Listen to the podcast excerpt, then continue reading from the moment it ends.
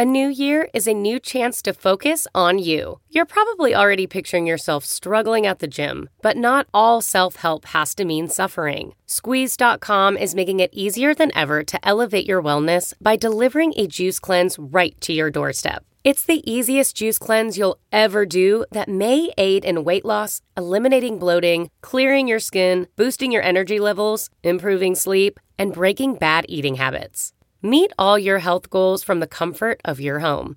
Get free same day local delivery or fast free delivery nationwide with code WONDERY today at squeezed.com.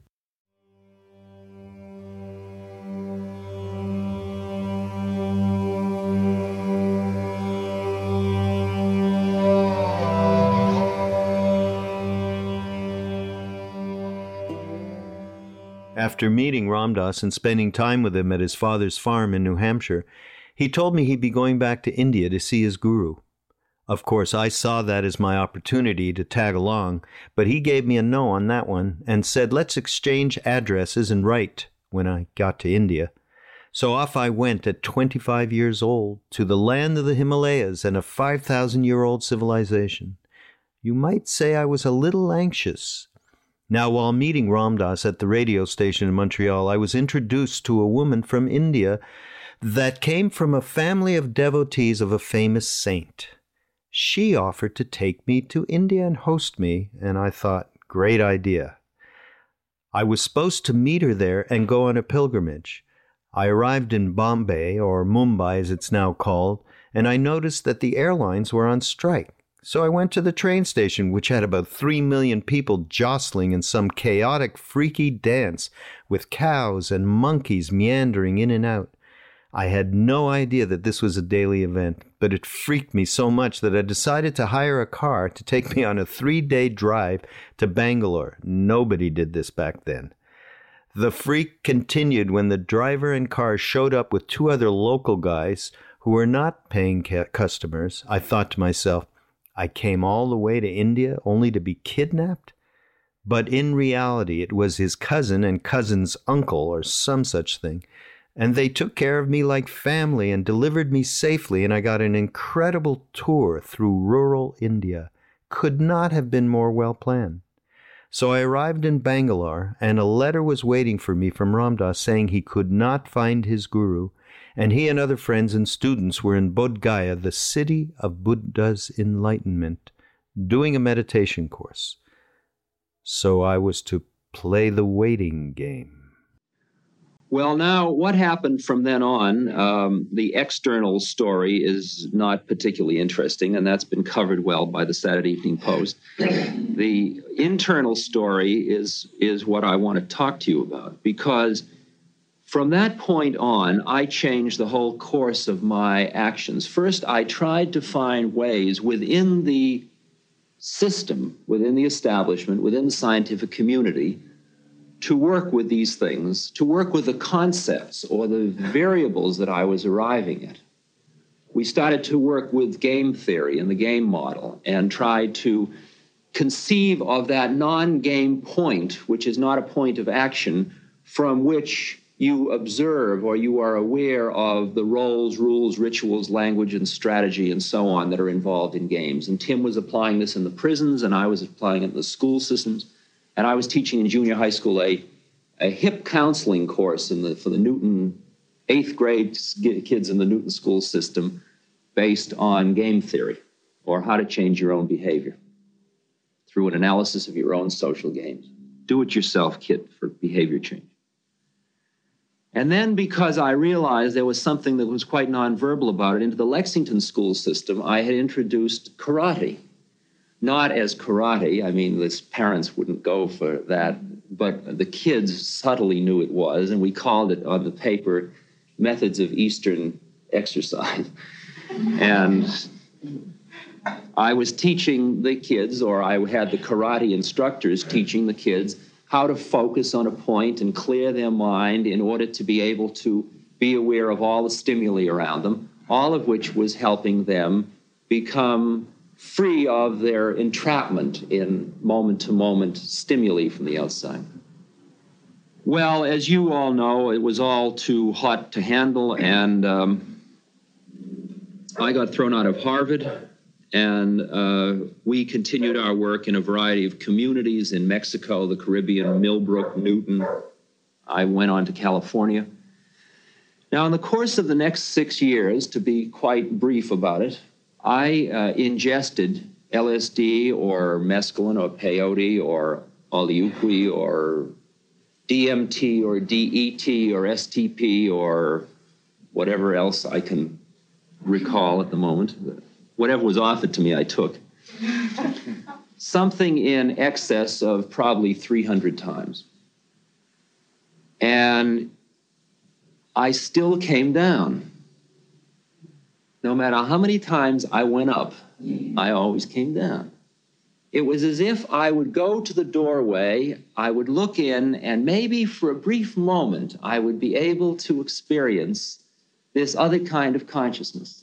And I'd always think, well, now I've got it forever. I'll, oh, I'll never have to go back to that place.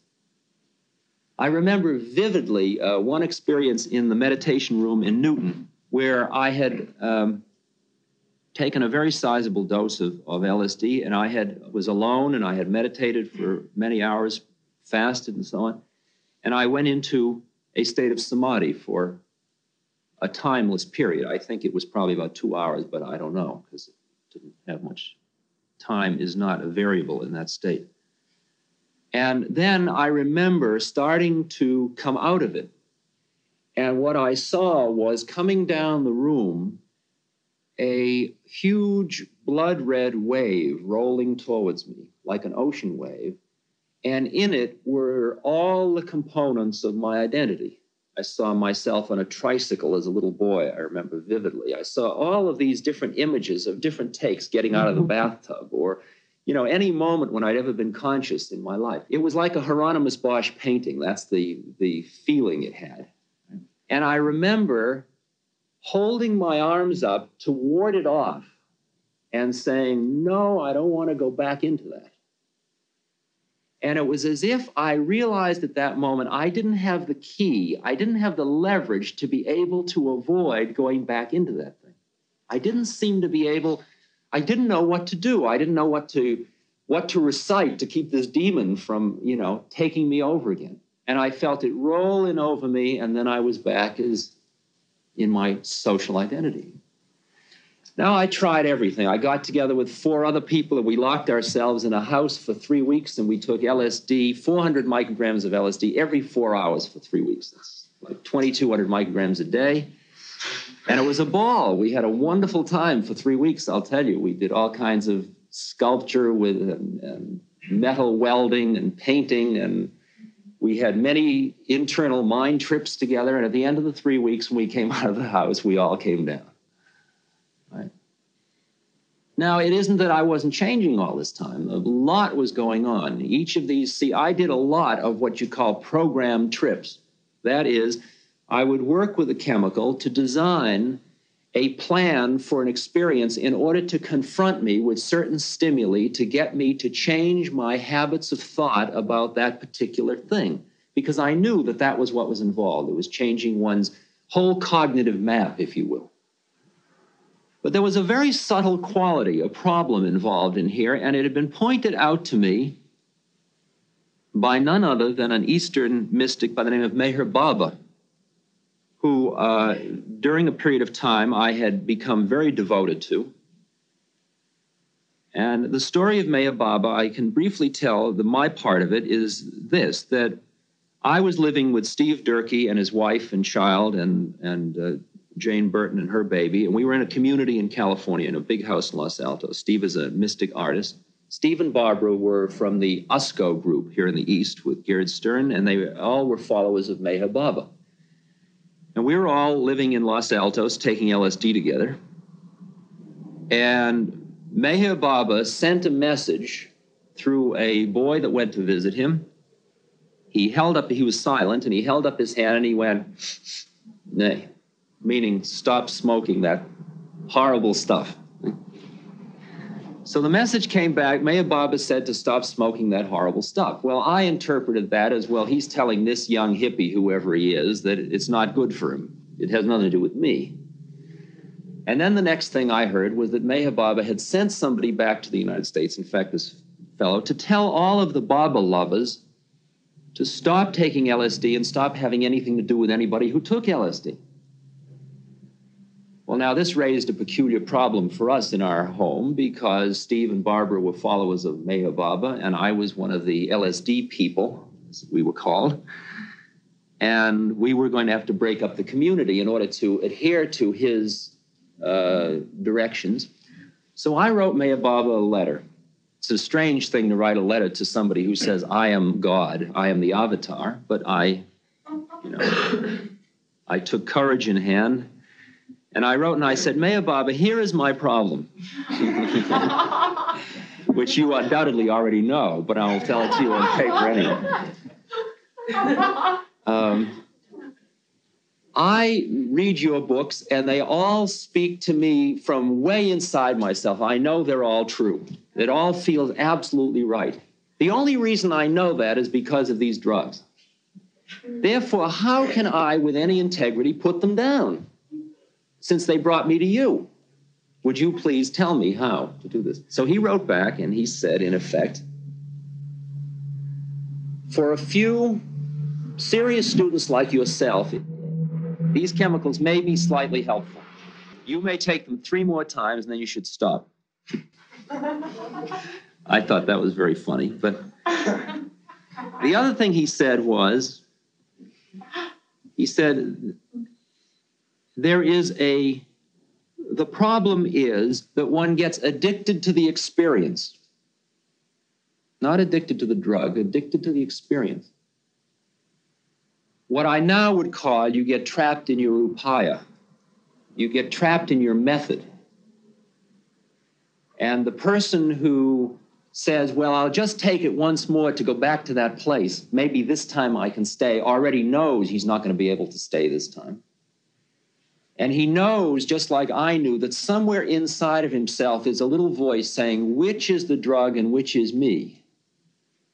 Although he's, he's putting down anybody that's saying, man, it's all hallucination. And you ought to settle down and live in reality because he already knows that it.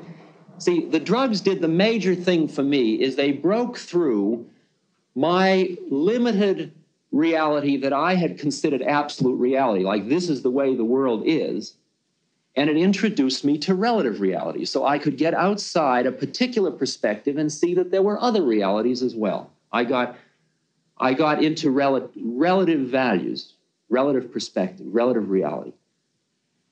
The next step, as I'm going to tell you about in a moment, takes you the next step, which goes behind the relative realities to, again, to an absolute reality, to a, a capital T truth, which science, of course, says there isn't.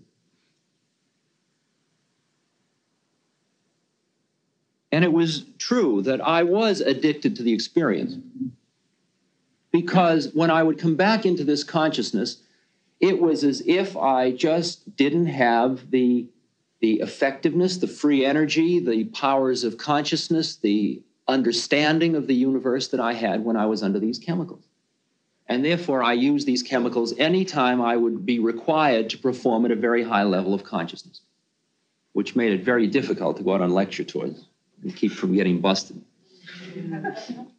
Whoever hears this. okay.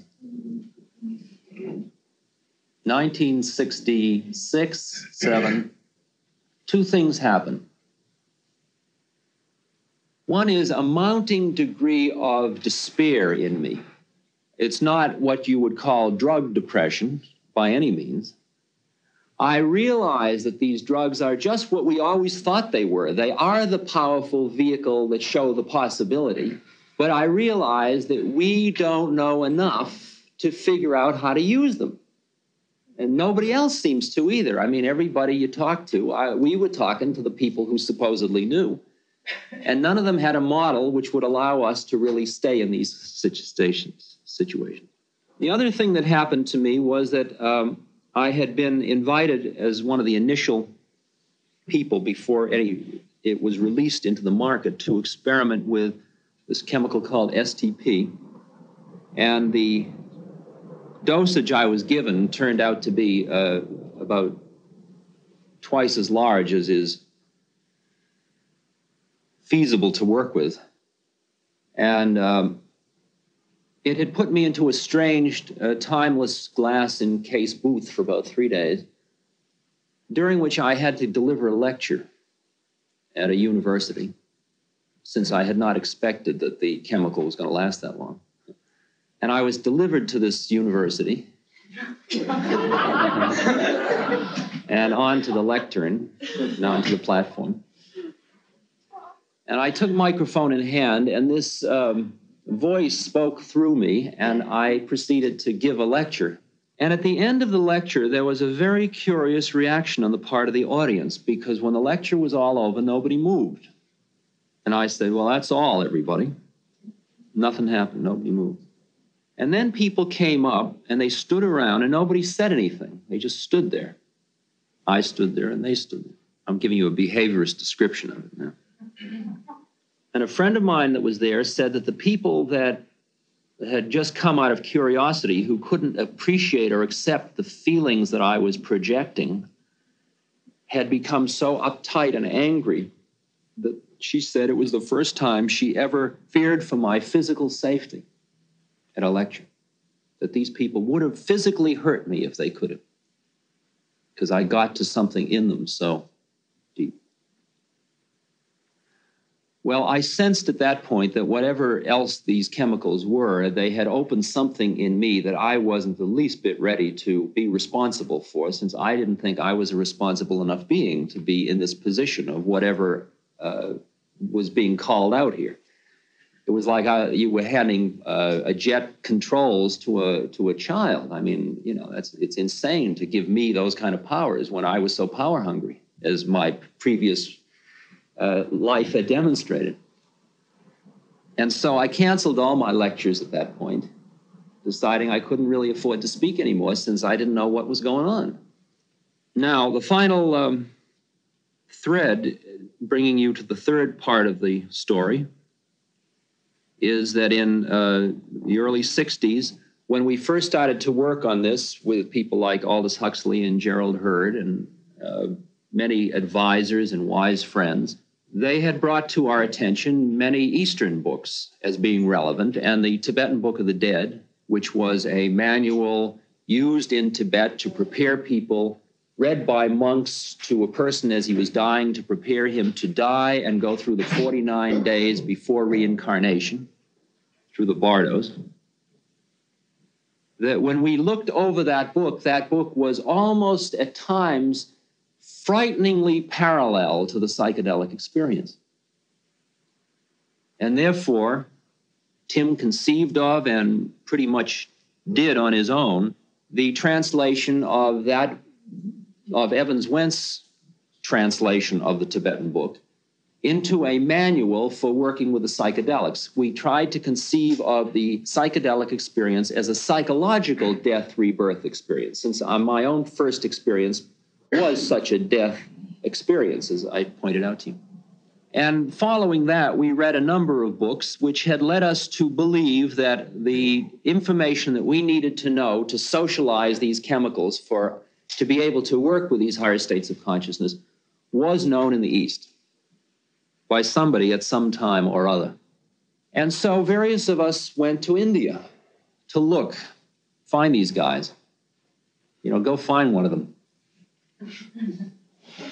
And everybody came back with the same report. Well, I guess there aren't any around. They're all gone. And it got frighteningly uh, clear that there might be a possibility that we knew as much as anybody knew that was alive, and we didn't know. right? And that was a very uh, unpleasant feeling to have because that made it all a little too irresponsible, whoever was planning it. well, in 19, early uh, beginning of 67, I had used up all my alternatives. I had seen that the LSD, the way I understood it, wasn't going to take me where I wanted to go. I there was no sense in continuing just to turn on because I knew I would go to this wonderful place and that was a groove, but that wasn't enough and I didn't know what to do next. And I couldn't really. I read all these books from the East, but they didn't do it for me. I, I it was the words were, you know, they were all all that foreigner stuff. I was in the ethnocentric predicament. Well, I finally uh, decided that I would go to India and look for myself. Maybe they'd overlooked a, a holy man hanging out somewhere. And I had a friend, um, David Padwa, who's a, a, a very uh, intellectual, extraordinary fellow, and who has retired at 35 after uh, being very successful in his undertakings. And so uh, he arranged for a Land Rover to be delivered to Tehran, and we started our journey from Tehran, Iran, in search of the Sufis, which were the, the mystics of Islam. And we looked, we searched out Sufis, and all we found was one Sufi about 92 who was blind and was very sweet and gentle and surrounded by very lovely people, but nothing happened. I mean, you the way you get to know is somewhere in here. You, there's nothing they're going to say to you. There's nothing they're going to. Uh, they don't have a badge or a credential or anything. It's just you're going to feel that something happened. And then we went on through Afghanistan, which is an extraordinarily beautiful country. And um, in a haze of extraordinarily fine uh, hashish, went on through India, went to see the Dalai Lama. Dharamsala had his audience, darshan. Got horses and went up to, Ma- to uh, Amarnath Cave up in Kashmir, a uh, religious pilgrimage of many days, with some beautiful girls we'd met meeting these holy men along the way who we'd exchange a pipe with, you know, we enjoy a pipe together, all smiling at one another. But I didn't know. It was a big cave and it was lovely. It was a nice horse ride. But nothing happened inside me.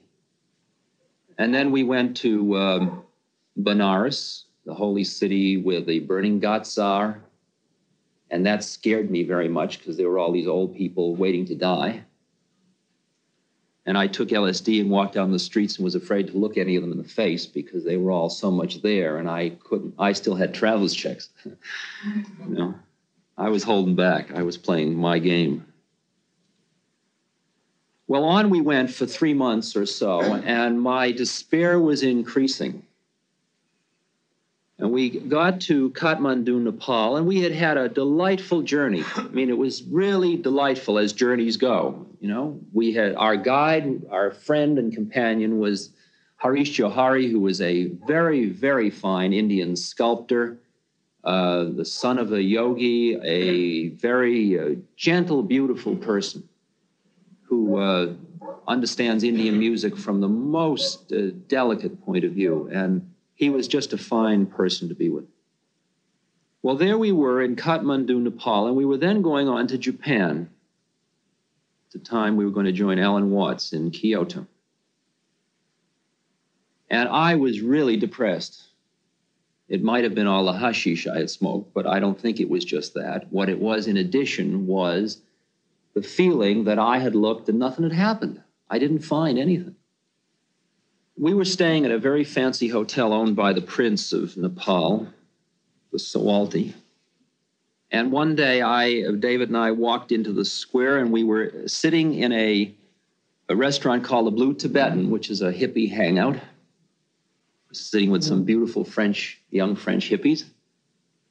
Now, I had been going around India giving LSD to holy men you see, I was hoping to find out what LSD was, or maybe get some clues as to what to do with it, by finding, say, an old Theravadan monk or a uh, Lama or a uh, Shaivite uh, sadhu. And I would say, would you, I'd explain, you know, through a, a translator or whatever vehicle we had, and they would, could, could they try it? Yeah, here it is. And, you know, and, some of them, you know, there were some of these holy people who, oh, wow, isn't this a ball? You know, this is just great.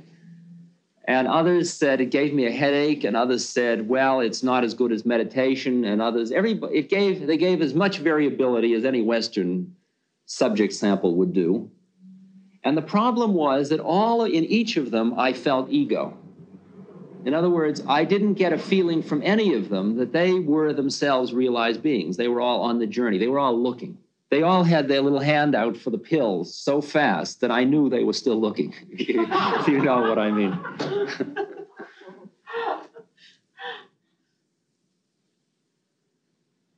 so we're sitting in the Blue Tibetan, and in walks this very unusual looking fellow. He's a Westerner, he's from the United States, young fellow. Perhaps he's so unusual because he's very tall, he's six foot seven. Long beard, long hair, blonde hair. Looks a little like Christ. White cloth, barefoot. Walked in, and very commanding type person, young. Walked right over to our table and sat down. And we all continued to talk, and he said a few things. And David and I sensed almost immediately that this fellow was very, you, you know, he was a Westerner, yes, and the, all the hippies were dressed in holy robes of one sort or another. So that wasn't unusual. But there was something about this guy that was different from all these others. There was something that felt different. So we sort of um, collared him and brought him back to our hotel, sort of as a, you know, something to, you know, we'd examine him. And it's tough sneaking those people through the lobby of these fancy hotels. but we got up into our suite, and then we had about five days of a, um, sort of a, a seminar made up of charas and peach melbas and hot baths and Alexandra David Néel books and Avedon, Richard Avedon books, Avedon. Arthur Avalon. And um, LSD.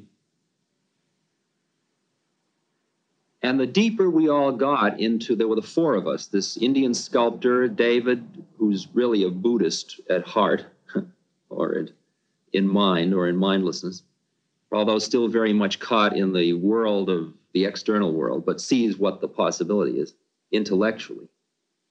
Extraordinary intellect. He went to college when he was 14 and he had his international law degree when he was 20 and you know that kind of person.